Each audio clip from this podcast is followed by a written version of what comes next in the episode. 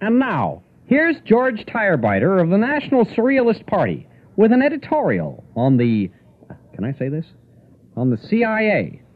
Thank you very much. you know, with the present attempt to rehabilitate the spooks going on in Congress and former company leader George Bush burning for the GOP nomination, it's time to stop letting these slippery dogs lie.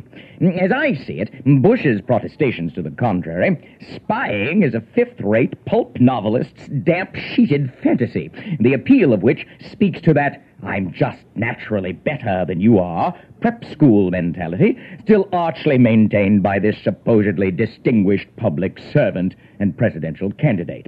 Let's face it, in the animal house of fat boy fraternities, the undercover life must seem pretty appealing. All those swell suits, phones in suitcases, a warm spot near the seat of power.